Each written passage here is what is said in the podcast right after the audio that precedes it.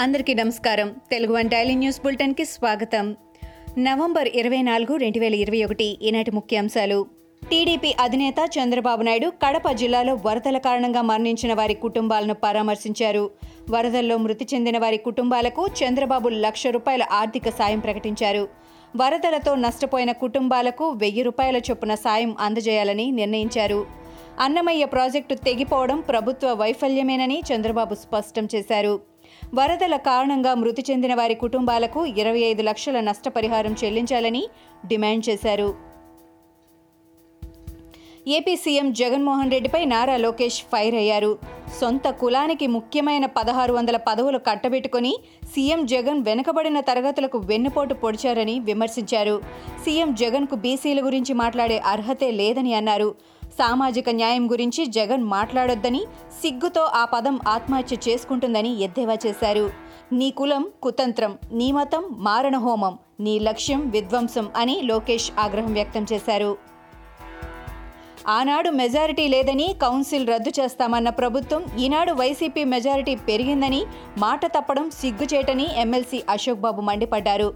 Council రద్దు చేస్తే నష్టపోయేది ప్రభుత్వమేనని గతంలోనే చెప్పామని అన్నారు. కౌన్సిల్ రద్దు ఏర్పాటు అనేది రాష్ట్రాల చేతిలో ఉండదని అన్నారు. మెజార్టీ పెరిగిందనే కౌన్సిల్ రద్దుపై ప్రభుత్వం వెనకడుగు వేసిందని వ్యాఖ్యానించారు. మూడు రాజధానుల బిల్లును తిరిగి ఆమోదించుకోవడానికే కౌన్సిల్ అవసరం వచ్చిందని అన్నారు. కడప జిల్లాలో వైసీపీకి భారీ షాక్ తగిలింది. మైదుకూరు నియోజకవర్గంలోని కాజీపేట మండలంలో పదమూడు మంది సర్పంచులు వైసీపీకి రాజీనామా చేశారు. ఆర్థిక సంఘం నిధులను ప్రభుత్వం దారి మళ్ళించినందుకు నిరసనగా సర్పంచులు రాజీనామా చేశారు. ఈ సందర్భంగా వారు మాట్లాడుతూ ప్రభుత్వానికి వ్యతిరేకంగా పోరాడతామని ప్రకటించారు. ఏపీకి దశ తిరిగిందనుకుంటే దురదృష్టంగా మారిపోయిందని సిపిఐ నారాయణ అన్నారు. రాష్ట్రాన్ని శ్మశానంగా మార్చే వరకు వైసీపీ నిద్రపోదని అన్నారు. చట్టానికి విరుద్ధంగా వెళ్తున్నామని తెలిసే బిల్లును వెనక్కి తీసుకున్నారని పేర్కొన్నారు. రాజధాని అంశాన్ని మళ్ళీ కాలయాపన చేస్తారని చెప్పారు. వైసీపీ తప్పులు చేసి దానికి అంగీకరించడానికి సిద్ధంగా ఉండదని వైసీపీ ప్రభుత్వ వైఖరి వల్లే నష్టపోతున్నామని మండిపడ్డారు. కొండపల్లి మున్సిపల్ చైర్మన్ ఎన్నికకు సంబంధించిన ఏపీ హైకోర్టు కీలక ఆదేశాలు జారీ చేసింది. ఎన్నిక బుధవారం నిర్వహించాలని న్యాయస్థానం ఆదేశించింది.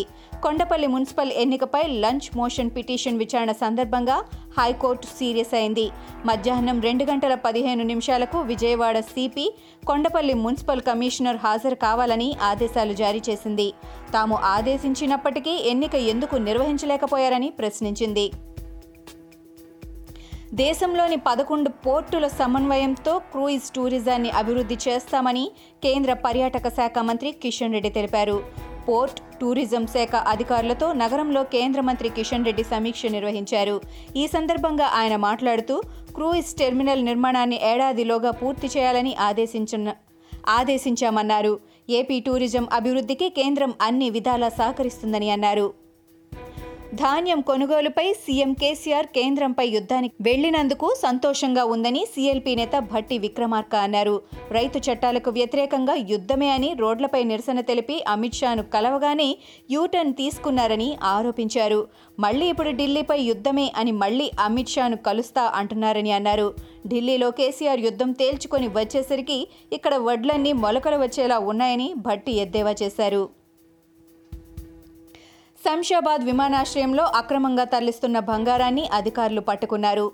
ఎయిర్పోర్టులో కస్టమ్స్ అధికారులు తనిఖీలు నిర్వహించారు. ఈ తనిఖీలలో దుబాయ్ నుంచి అక్రమంగా స్మగ్లింగ్ చేస్తున్న పద్దెనిమిది లక్షల విలువైన బంగారం ఐఫోన్లను పట్టుకుని సీజ్ చేశారు.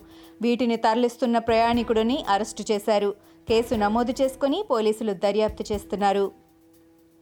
సీనియర్ కాంగ్రెస్ నేత మనీష్ తివారీ రాసిన పుస్తకాన్ని ప్రస్తావిస్తూ ఆ పార్టీపై బీజేపీ తీవ్రంగా విరుచుకుపడింది.